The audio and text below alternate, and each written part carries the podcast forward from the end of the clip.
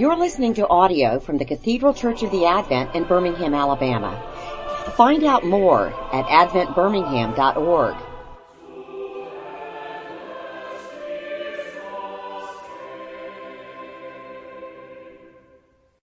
Welcome and good morning. Um, let's pray. Gracious and Heavenly Father, for this day we give you um, great and humble thanks. Uh, this is the day that you have made. Um, we do pray that we'd rejoice and be glad for the goodness of your um, mercy and your grace given to us uh, new each morning. Um, open your word to us now as we go back to Genesis, back to where we started, so to speak. Um, pray that the word would be living and active um, and that you would speak. In Jesus' name, amen. amen. Well, good morning. Um, short little series. Come on in, everybody, if you want to. Um, I can squeeze past. Uh, short little series here, just kind of a, transition series for the summer. And Genesis is, I didn't know Deborah was going to preach on it, didn't even know it was in the lectionary queue. Um, uh, but going to do three parts of Genesis. We're going to look at parts of Genesis 1 through 4 this morning, especially Cain and Abel. Look at some some pictures, some art of Cain and Abel. Um, uh, famous story. Um, next week we will look at uh, one of the most disturbing um, stories in Genesis, the, the sacrifice or the almost sacrifice um, of Isaac, uh, and then uh, I'll be out the following week, but then I think it's the 13th of August, we'll look at um, Jacob wrestling the angel crossing the Jabbok River. And so just some stories that I love and fun to get in there and kind of pull them apart and dig a little bit and see where it goes. Um, but this morning, looking at Cain and Abel, as I mentioned, uh, before we can do that, if you have a Bible, then bringing you out um, on your phone or whatever else, uh, feel free to pull those up. Looking at Genesis 1, um, very familiar words here at the beginning, Genesis 1, 1 through 5. Then we'll look a little bit at Genesis 3, and then we'll look um, specifically at Cain and Abel. Um, so why don't we just dive in, shall we? Genesis 1, 1 through 5. Genesis uh, speaks this. In the beginning, God created the heavens and the earth. The earth was without form and void, and darkness was over the face of the deep. And the Spirit of God was hovering over the face of the waters. And God said, Let there be light, and there was light. And God saw that light was good, and God separated the light from the darkness. God called the light day, and the darkness he called night. And there was evening, and there was morning, the first day.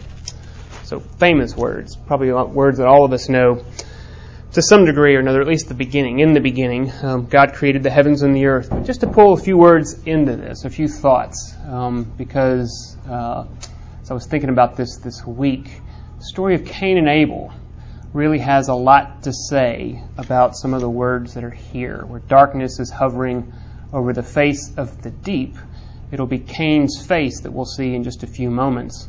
Where darkness returns to Cain's face, um, where darkness, the literal sort of echo that we come back here to that place where it's formless and void, a godless, desolate place, as the first made man.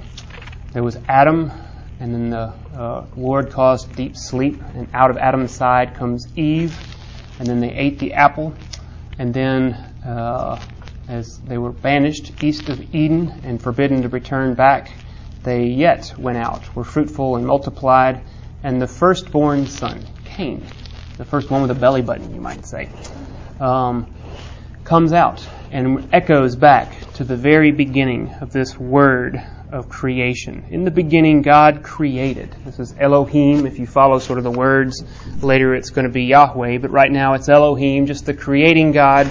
And then God created. It's a special word um, uh, where later He makes, um, where humans might make something. The word here is unique only to God. God is the only one who can create. We can make something from that which God has already created but none of us.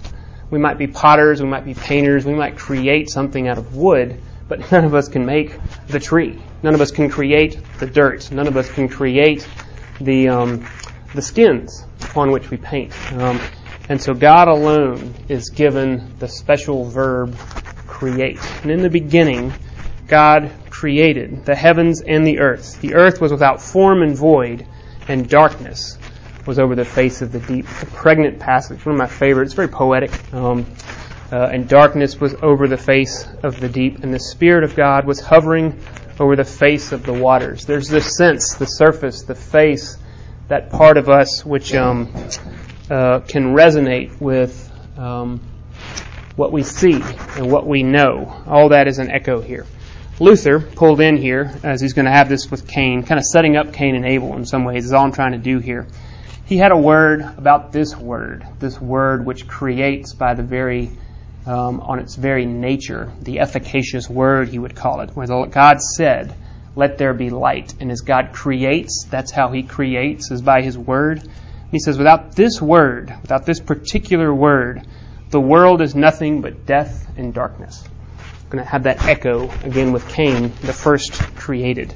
That, uh, uh, that in the beginning there was death and darkness, but God, in His gracious act, His sheer graciousness of creating, creating from nothing. It's hard for us to imagine creating from nothing. As artistic as any of us might be, we don't create from nothing. We create from something. We go to Hobby Lobby and buy whatever it is that we're going to buy in order to create, in order to make. But God makes, God creates absolutely from nothing. And without that word, that creative word, um, the world, the cosmos, being itself, is death and darkness.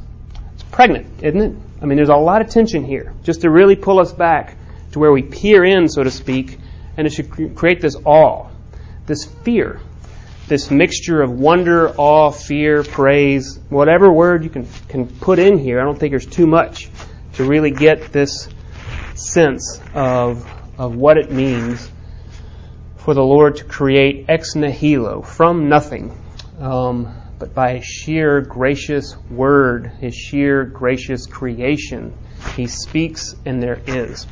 So, that's it. Without this word, death and darkness. With this word, we would call this grace, a gracious word. Um, there is something. We don't know what that something is yet, but there is something. Any, any questions there? Any thoughts?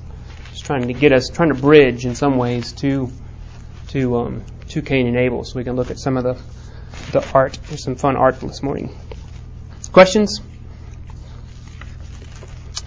Then turn in your screens, if you have it, over to Genesis 3, um, the fall. We're not going to look at the whole thing, but but uh, but echoing again a little bit. Um, this has been said many times in many different ways, and I think it's true. The root of any heresy, heresy is actually a hard thing to define. Um, let's just kind of leave it at that.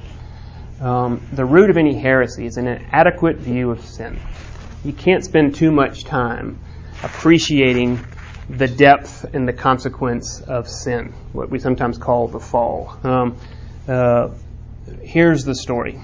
Now the serpent was more crafty than any other beast of the field that the Lord God had made. So before it was Elohim, and now it's Jehovah Elohim, or becoming Yahweh, which has to do with just the uh, the relational God. That God is establishing Himself in relation to his creation generally, but specifically to Eve and to Adam and each one of us. Um, so now the serpent was more crafty than any other beast of the field that the Lord God had made. And so it's very clear at the beginning. We have this question, and you know, when we're sophomores in college, you know, so what about evil? Why was the serpent there? And you know, how come God did it that way? And you know, maybe He didn't mean to, and it's going to Plan B and all. You know, the Bible is really forceful in its silence in some ways. It just sort of says, nope.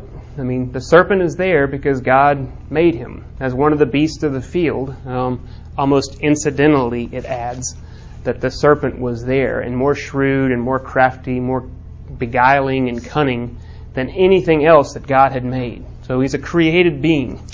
The serpent was more crafty than any other beast of the field that the Lord God had made. And then he, the serpent, said to the woman, did God actually say, You shall not eat of any tree of the garden? And the woman said to the serpent, We may eat of the fruit of the trees in the garden, But God said, You shall not eat of the fruit of the tree that is in the midst of the garden, neither shall you touch it, lest you die. A couple things here in Eve's, um, in some ways, very understandable word. Uh, if you go back and you look in Genesis 2, what did God say? God said, Don't eat the tree, uh, don't eat the fruit of the tree of the knowledge of good and evil, or you will surely die. He did not say, Don't eat or touch it. So Eve added to the word, and he did not leave it sort of open and ambiguous. Um, he said, You will surely die. The wages of sin is death. 100% unequivocal. Uh, it's not, not, not any ambiguity there. You will surely die.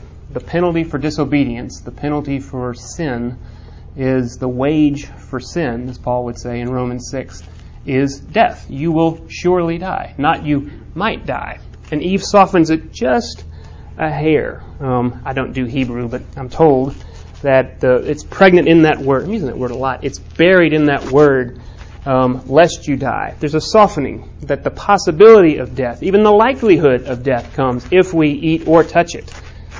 So she adds to the word, but then she softens the word. What word? This word without this word that if it's not there, there is death and darkness. And now Eve starts to mess with that word and starts to add to it by saying, not just eat it, but also touch it or soften it. Not surely die, but probably die. Maybe die. Lest we die. The serpent's got her. Um, who actually, um, it's interesting that the Word of God is older than the lie. But here comes the lie, capital L. This is where really everything happens. She eats the apple, and then the, her eyes are open, and well, she eats the apple. She hands it to, she, she hands the apple, so to speak, the fruit to Adam, who's right there. He didn't need to be tricked. He didn't need to be beguiled. She just said, "Here," and he said, "Okay," and he took it. No no elaboration. At least Eve has about six verses of it took her a little while to um, to sort of get on board with the serpent. But this is where the lie happens. Is right here in verse three. But God said, "You shall not eat of the." Tr- I'm sorry, four. But the serpent said to the woman, "You will not surely die." So he actually gets it right. He he says what God said. You will not surely die, for God knows that when you eat of it, your eyes will be opened, and you will be like God, knowing good and evil. So when the woman saw that the tree was good for food, and it was a delight to the eyes, and that the tree was to be desired to make one wise, she took of its fruit and ate. And she also gave some to her husband, who was with her, and he ate. And then the eyes of both of them were opened, and they knew that they were naked. And they sewed fig leaves together, and made themselves loincloths. So how did they make? They make with something that's already there. They don't create, they make. And what do they make? They make something very imperfect. They take an unfeeling plant, um, a non sentient being. In other words, no blood, because that's going to be hugely important. Um, and they, uh, uh, after they eat and their eyes are open and shame enters the world, they, they cover themselves with, with a, a fig leaf or something else like that. They created, they made, excuse me, let's keep the language really clear. They made loincloths.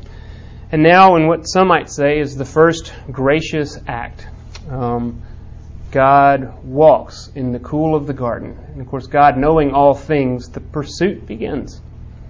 If the Bible is one, one way of describing it, I think it's a good way. Um, if one way of thinking of the whole of Scripture from Genesis to Revelation is God's pursuit of sinning people, of people who are broken and estranged, who make up ridiculous excuses, who blame shift. The woman that you gave me, she ate. him. uh, what was the serpent? You made him, he made me do it. People like us, in other words, people like me. Um, if the story of the scripture is God's coming down and doing what is need, doing what needs to be done in order to bring me back to Him, here it begins. Because they ate, they sewed fig leaves together, and they made themselves loincloths. And what does God do? And they heard the sound of the Lord God walking in the garden in the cool of the day. And the man and his wife hid, hid themselves from the presence of the Lord among the trees of the garden. In other words, they went back into darkness. Their face was lowered back into formless and void, trying to remove themselves from this word, this word of life, and grace back to death and darkness. But God would say no, as he's going to say to Cain in a few minutes. He says, Not yet. No, uh, by no means. The Lord God called to the man and said to him, Where are you? As if he doesn't know. But the pursuit begins. And then skipping down, see if y'all have any comments, and then we'll go to Cain and Abel. Um, 321. Um, I've said this several times, but it's worth saying almost any time I get up here.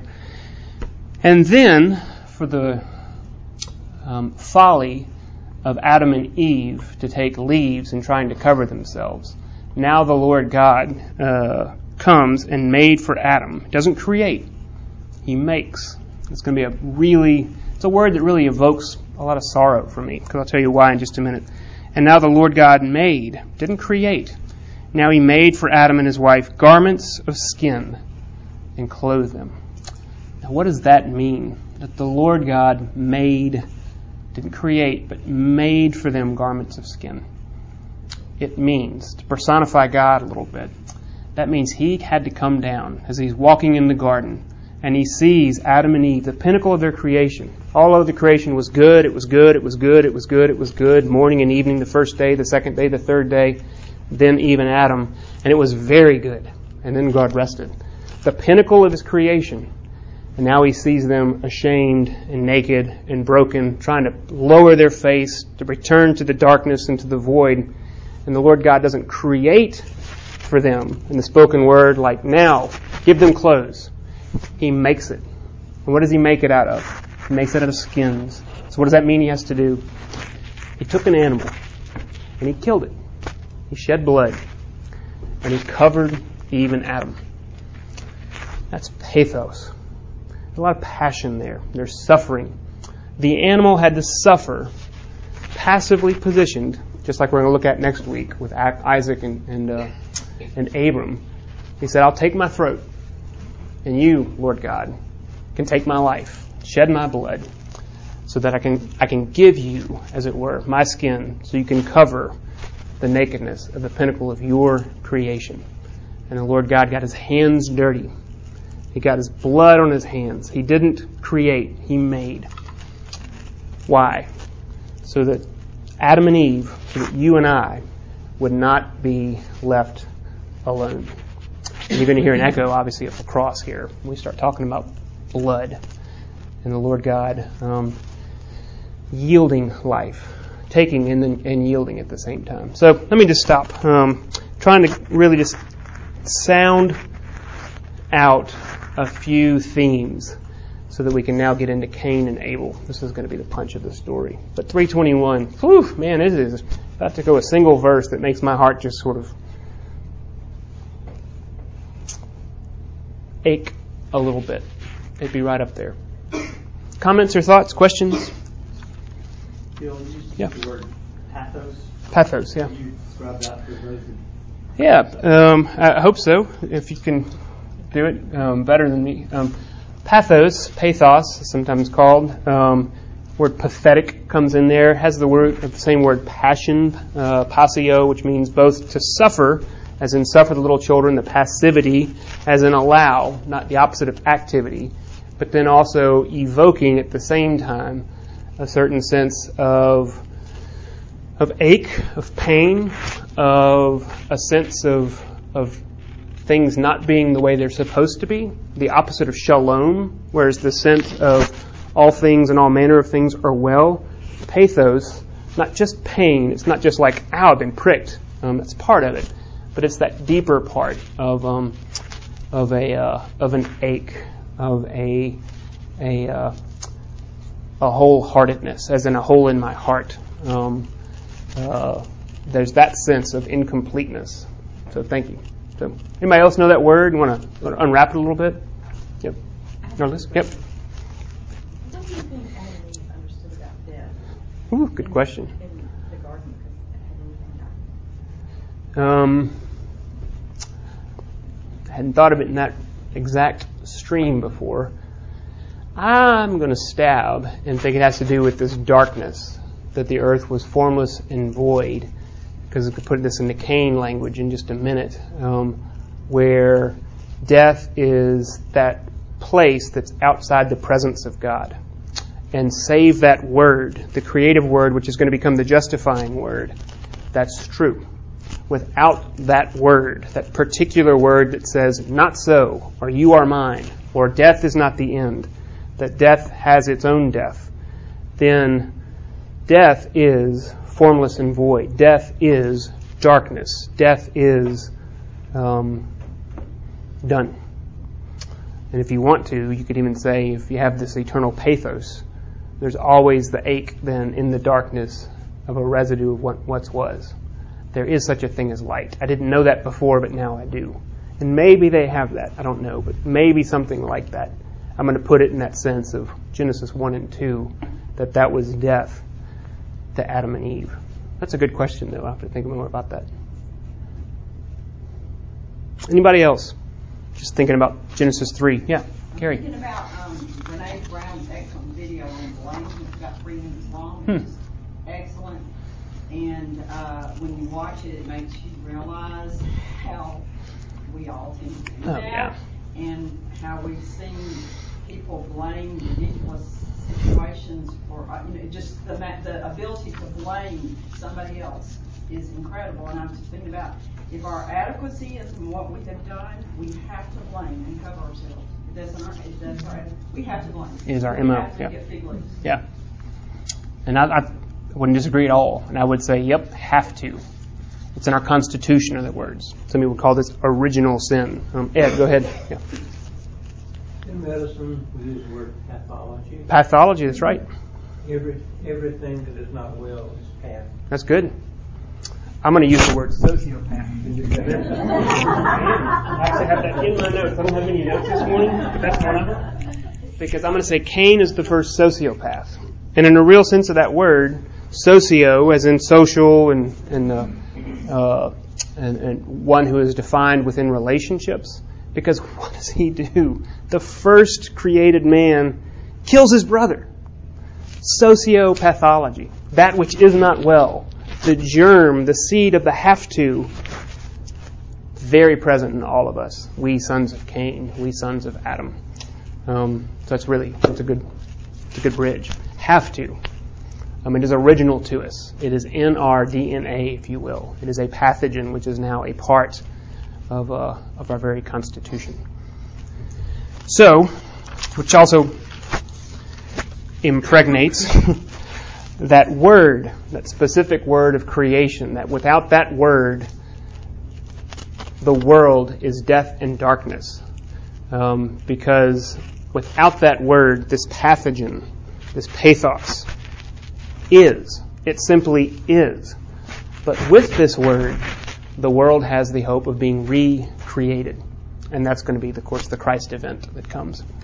So let's look at Cain and Abel. Um, why don't we do this? I'm going to read the story real fast. This is chapter 4, verses 1 through 17. We're going to look at a few um, of the uh, pieces of art. Um, Fernand Cormon, um, I'm not sure if I'm saying that right, uh, from 1880, and James Tissot wrote a great one, and um, uh, Rubens, and then William Blake. Um, uh, but let's let's read the story, just kind of have it in our brain, and then we'll look at some pictures, and then kind of look at what what the what's our home base here. Does that make sense?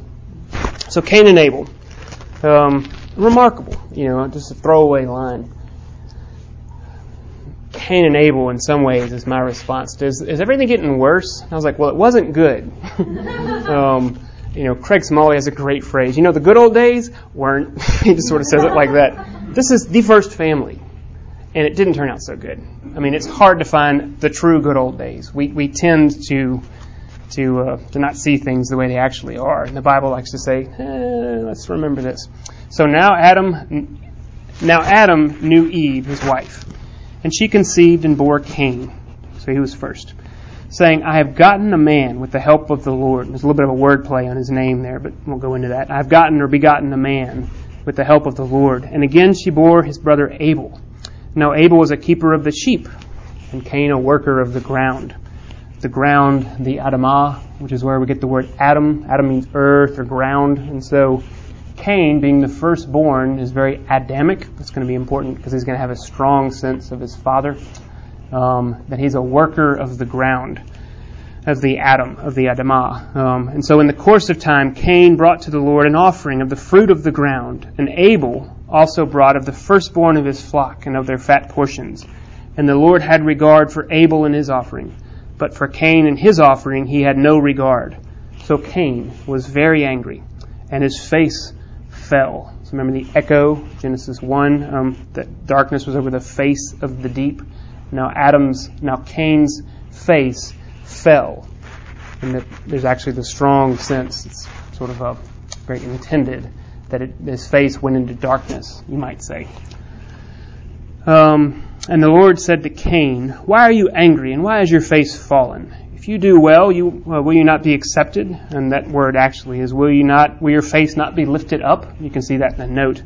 Um, and if you do not do well, sin is crouching at the door. Its desire is contrary to you, but you must rule over it. Cain spoke to Abel his brother, and when they were in the field, Cain rose up against his brother, and Abel killed him. Uh, I'm sorry, Cain rose up against his brother Abel and killed him. And the Lord said to Cain, Where is Abel your brother? Not unlike, Where are you? Now he comes down again, Where is Abel your brother? And he said, I do not know. Am I my brother's keeper? Sarcasm doesn't work well with God. And the Lord said, What have you done? The voice of your brother's blood is crying to me from the ground, from the Adamah. And now you are cursed from the ground, which has opened its mouth to receive your brother's blood from your hand. So now the curse of his father is being wrought in real time to Cain. Cain, the, the worker of the ground, Adam received the curse now from the ground you will sweat and toil, but it'll be thorns and thistles, and it will not yield what you desire. So that word is also, all those words are present here. There's a real tightness in terms of the literary functions here. So now you are cursed from the ground, which has opened its mouth to receive your brother's blood from your hand. And when you work the ground, it shall no longer yield to you its strength. You shall be a fugitive and a wanderer on the earth. Cain said to the Lord, My punishment is greater than I can bear. Behold, you have driven me today away from the ground, and from your face I shall be hidden. I shall be a fugitive and a wanderer on the earth, and whoever finds me will kill me. And here's a word that the Lord has for that.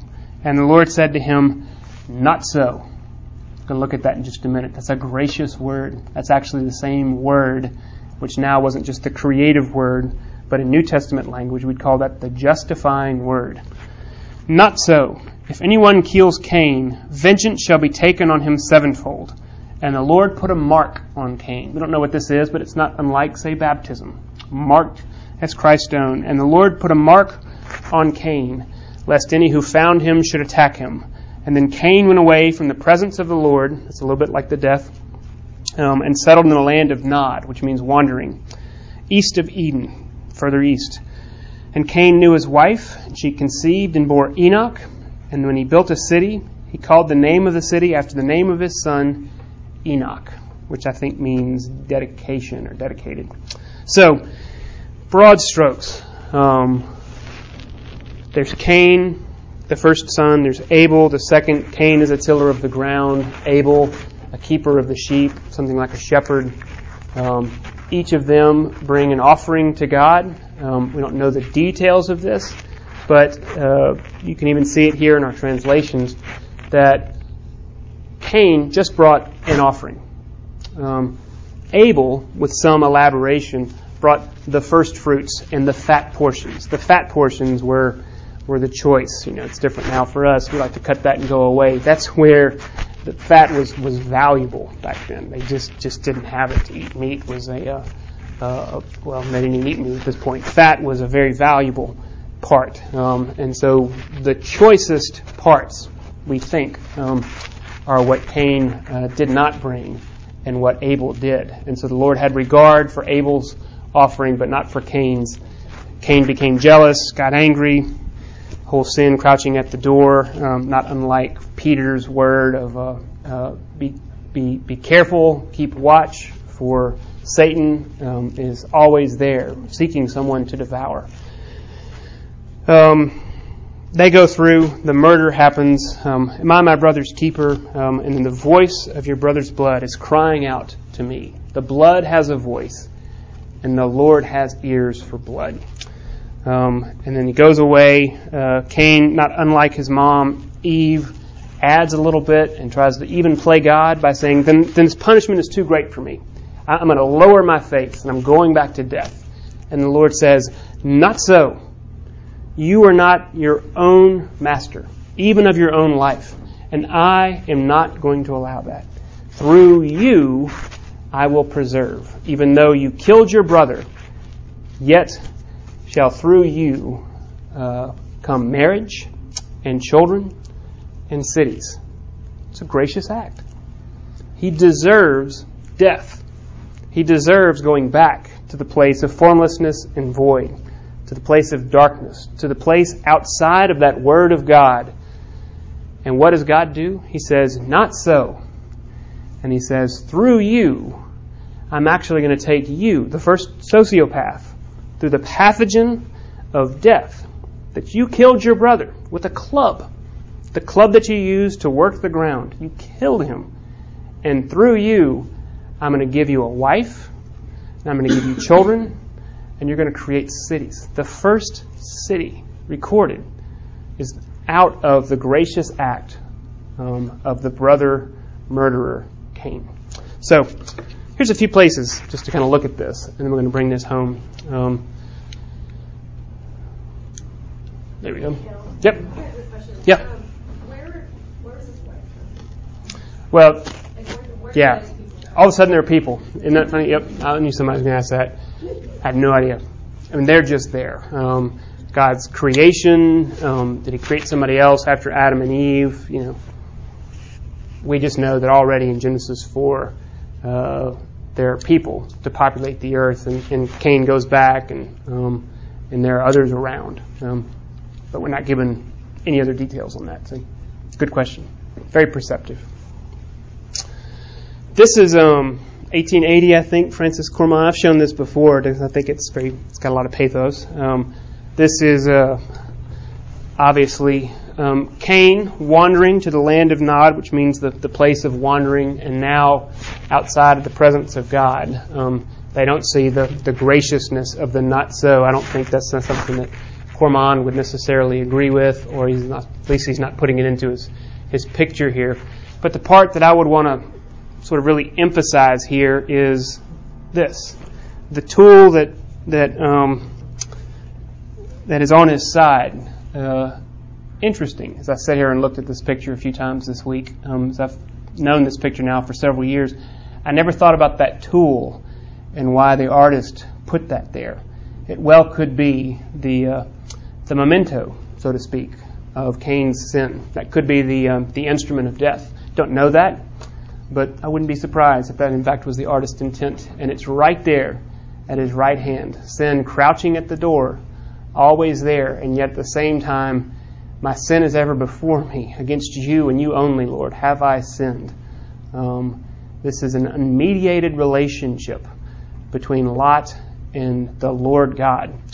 Um, we need a mediator, is where this is coming up. Because right now, he is just giving to wander. So stop me if any point, because I'm going to move through quick, these quickly. Second one, this is James Tissot. I don't know anything about art. I just think it's great to kind of look at and, and move. And I'm sitting here watching this a little bit. Hit that, Matt, again. Um, uh, Cain, obviously, I think he's pulling on the whole emphasis of. Um, did you just break it? That's awesome. So, you know, I don't know anything around here. So it's just not working. So. Oh well, we'll figure that out. The darkness of Cain's face. Um, a little bit like Esau and Jacob here. We're you know ruddy and, and, and clean versus uh, what's it called hirsute, um, uh, the very hairy Esau. There's a little bit of that going on, where the darkness of, of Cain's face, um, closing back, you know, away from that word. Uh, I see again the tool. It's going to be the instrument of death, um, and then look at the way he's grabbed uh, Abel's wrist. They're not hand in hand. They're not going willingly. Um, Abel knows something's up. This, it makes it really sad. This is going to be a brother killer, and he's going to do the deed. Uh, James Tissot. Um, um, this is Adam and Eve mourning the death of their son Abel. um, the artist, I can't remember who wrote the, who did this one, a French artist, and I don't remember his name. He had just lost a son, and so from his own sense of pathos and loss, he uh, he was driven to make art, not create, uh, and painted this. Imagine Adam and Eve, um, your first son, the first son ever, kills the second son, and here's death. How did they approach death? Well, there's an artist sense of just the uh, the contrast between the, the the life which is in Adam um, with his dark complexion, his, his, uh, uh, even with the clouds behind, the ominousness of it, um, whereas the Word of God sort of keeps the darkness at bay. That in Him we live and move and have our being. And, uh, and with your word you uphold the heavens, and without that word, as if the heavens themselves would, would collapse on them. And then over their lap is uh, is the dead Abel. It's very sad. Um, And don't yeah, you think there has to be some sense of we have that we have absolutely. This is um, there. I am. there I am. I don't have a stone in my hand. Um, a Rubens, uh, where the, uh, the sense of a sacrifice right behind. I think that's the fire. Um, uh, but there's Cain with the, the, the club raised above him, um, holding his brother's neck uh, and about to bring it down right at the moment of the uh, of the assault. And then the last one, we'll leave it with this one. A uh, what's his name? William Blake. Um, this is uh, Adam and Eve just discovering the body. This is William Blake making the really interesting interpretation. Adam was trying to cover up his sin.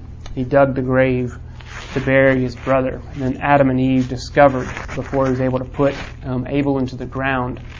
Uh, Cain being a tiller of the ground, Adamah. Um, then Adam comes.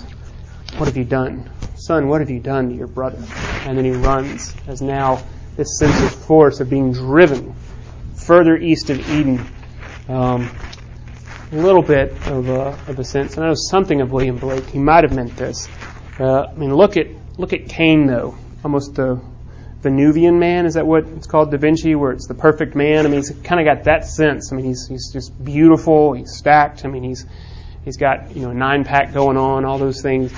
The perfect body, and yet he's running from the presence outside the presence of God because he just killed his brother. Simul justus et peccator amidst the uh, uh, the perfect body comes the most imperfect act, becomes the most destructive act, the pathogen of it all. So let's bring this home. Kind of little sermon here. What does this bring us? Um, Cain, as I've tried to emphasize a little bit, a lot like his father Adam. There's even that strong sense of he worked the ground, the Adamah. And so, as the Bible once called, as Paul will describe the first Adam and the second Adam, Cain is very much like the first Adam, uh, the one who works the ground. But then his brother Abel, the tender of the sheep, well, there was another who was also the brother of that first Adam, that being us. We're the Adams, uh, and in Christ, our brother, through the one Father, our adopted brother, uh, the tender of the sheep, the good shepherd. He also knew a brother killer. You're looking at him, and each one of you. Um, where now Adam and I mean Cain and Abel is a story of us, of course, where Cain being the type for all of us who killed his brother, Christ, um, the one who was given to tend the sheep. Uh, the curse of toil and sweat and recidivism and, and, and thorns and thistles is alive and well in Cain and his father Adam and in each one of us. Um, where if that's not enough, we try to shift the blame and play the victim and say it wasn't my fault. You you you didn't accept my offering. Um, it was enough. How come it wasn't? You know, we start to now bargain with God, and it all falls into uh, deaf ears until the Lord says, "Not so." Until that word, without it, it is all death and darkness. But with it, uh, the Lord, as if He speaks, You shall be mine. Through you, I will give not what you deserve, but the exact opposite. And through you, I choose to multiply the relationships and my grace. Um, I give you a wife, I give you children, I give you friendships, I give you cities, I give you churches, grace upon grace upon grace. And then there's a sense of the blood. We'll stop here. Um, Hebrews has a great word here that the blood of Jesus speaks better than the blood of Abel. The blood of Jesus speaks better than the blood of Abel because the blood of Abel cries out from the ground, and one being has ears to hear the cry of blood, and it's God alone. And the blood of Abel cries out from the ground, and it says, You need to curse somebody. And that curse fell upon Cain. You shall now be a wanderer. And then the blood of Christ falls upon the ground, and it cries out, and the Father hears the blood. You need to curse somebody. And as if the Lord says, I already did. And now the curse that was meant for the killer has now been passed to me.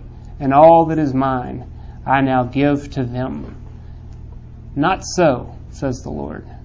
Go forth in this gracious word. This word without it is formless and void and death and darkness, but with it is sweet life, gracious life, a recreated life, life as it was intended to be the beginning and it will be at the end.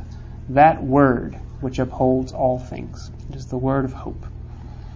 So with that, just some soundings in Cain and Abel. Um, with that word of the blood crying out.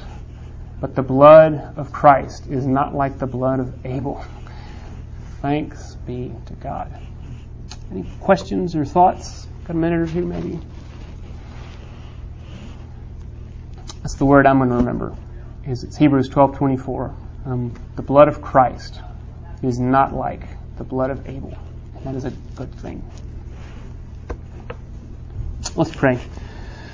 Lord, speak um, your word to us, your gracious word, a word that we have um, no deserts for, um, but in fact, uh, as we would, as the punishment, um, we, we, there's not a punishment that's too great for us, and yet you would withhold that and give us its opposite. Um, speak to us, Lord, and let that word remake us. Um, uh, help us to remember our parents, Adam and Eve and Cain without any hubris, Lord. We know where we come from. Um, let us with wonder, awe, love, and praise now go forth into the world um, doing that which you've given us to do.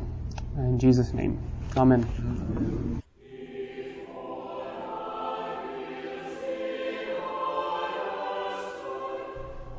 You've been listening to audio from the Cathedral Church of the Advent in Birmingham, Alabama. Find out more at adventbirmingham.org.